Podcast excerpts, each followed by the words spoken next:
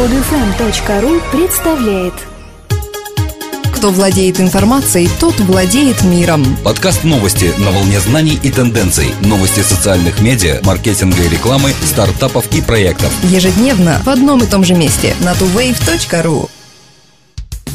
Здравствуйте! Сегодня 6 июля 2012 года, пятница, а с вами в студии Дмитрий и Елена.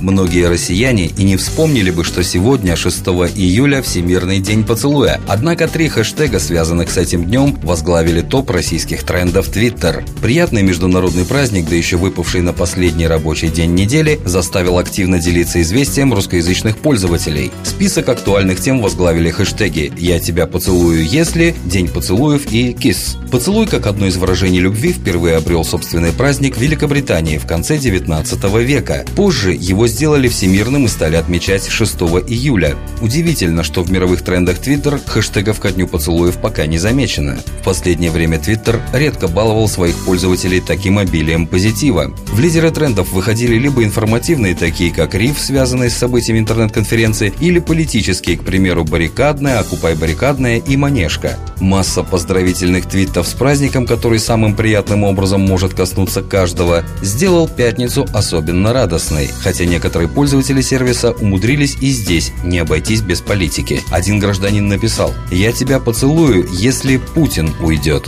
Компания Owner IQ, предоставляющая услуги таргетированной рекламы, получила 7,5 миллионов долларов. Owner IQ – рекламная сеть, которая первой предложила концепцию таргетирования на основе собственности – Ownership Targeting. Оно позволяет рекламодателям направлять сообщения, основываясь на товарах и брендах, которыми посетители владеют или же планируют приобрести. Например, если человек просматривает руководство пользователя 50-дюймового плазменного телевизора, возникает предположение, что он владеет владеет этим прибором. Значит, этого пользователя можно с высокой долей вероятности отнести к состоятельным людям, которым нравится проводить время перед экраном телевизора и которые готовы потратить на это большие деньги. С точки зрения таргетирования на основе собственности, такой человек может быть заинтересован в плеере Blu-ray DVD или же в Xbox 360. Концепция Owner IQ оказалась очень удачной, совместно с уникальными технологиями, которые предложила компания, привела к хорошим результатам и новым источникам источником дохода для брендов. Новый раунд финансирования компания получила от своих старых инвесторов Kifa Partners и Long Longworth Venture Partners. В результате с момента основания компании в 2006 году общая сумма инвестиций достигла 28 миллионов долларов.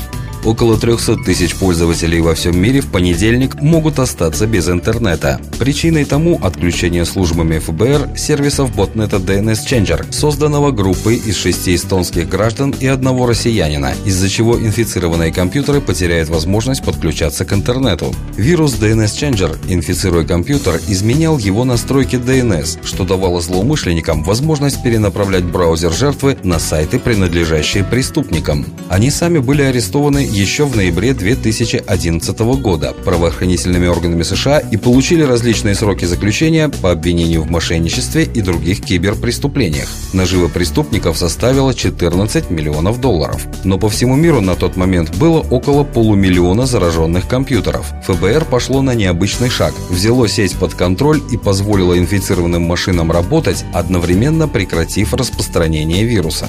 Несмотря на все усилия, ФБР предполагает, что 64 тысячи интернет-пользователей в США и свыше 200 тысяч по всему миру по-прежнему инфицированы и рискуют потерять доступ к сети уже 9 июля, в ближайший понедельник. Среди пострадавших могут оказаться компьютеры государственных учреждений, крупных компаний, небольших фирм и обычных пользователей.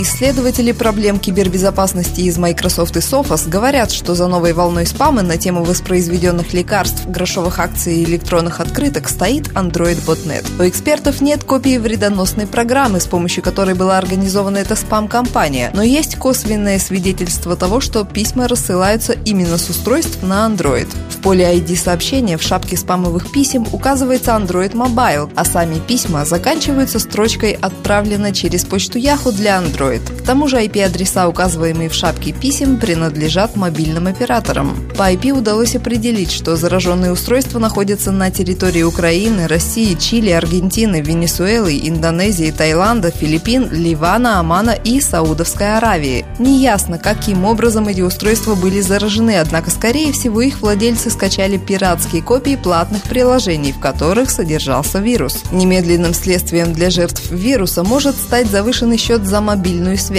Рассылка тысяч спамовых сообщений может сгенерировать существенный объем мобильного трафика, который в большинстве стран стоит недешево. Кстати, количество обнаруженных вредоносных Android-приложений выросло в 4 раза с начала 2012 года. Если в первом квартале 2012 это количество составляло 5 тысяч, то к концу второго квартала оно увеличилось до 20 тысяч. Навигационный стартап Waze вырос до 20 миллионов пользователей. Израильский стартап Waze – это бесплатное социальное навигационное приложение. Оно позволяет не только ориентироваться в дороге с помощью навигации с указанием поворотов, но и оптимизировать маршрут, учитывая карту интенсивности транспортного движения, которая создается в режиме реального времени с помощью его активных пользователей. На официальном блоге стартапа сообщается, что только в июне 2012 года у приложения появилось почти 2 миллиона новых пользователей, а общее число километров, которые проехали пользователи с Waze, превысило 3 миллиарда. Так как качество предоставляемых данных напрямую зависит от пользователей, очевидно, что большое количество активных пользователей является большим плюсом как для Waze, так и для них самих. Одно из главных отличий Waze от других навигационных приложений – доступность исходного кода для любого пользователя, который хотел бы внести в программный код какие-то изменения.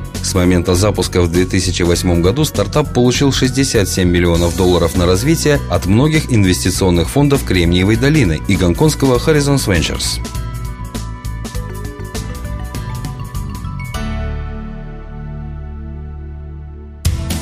Друзья, мы выпустили приложение для Android. Скачать его можно по ссылке в подкасте, ввести в поиске Android маркета слово TwoWave на английском или на нашем сайте tuwave.ru. Скачать другие выпуски этой программы и оставить комментарии вы можете на podfm.ru.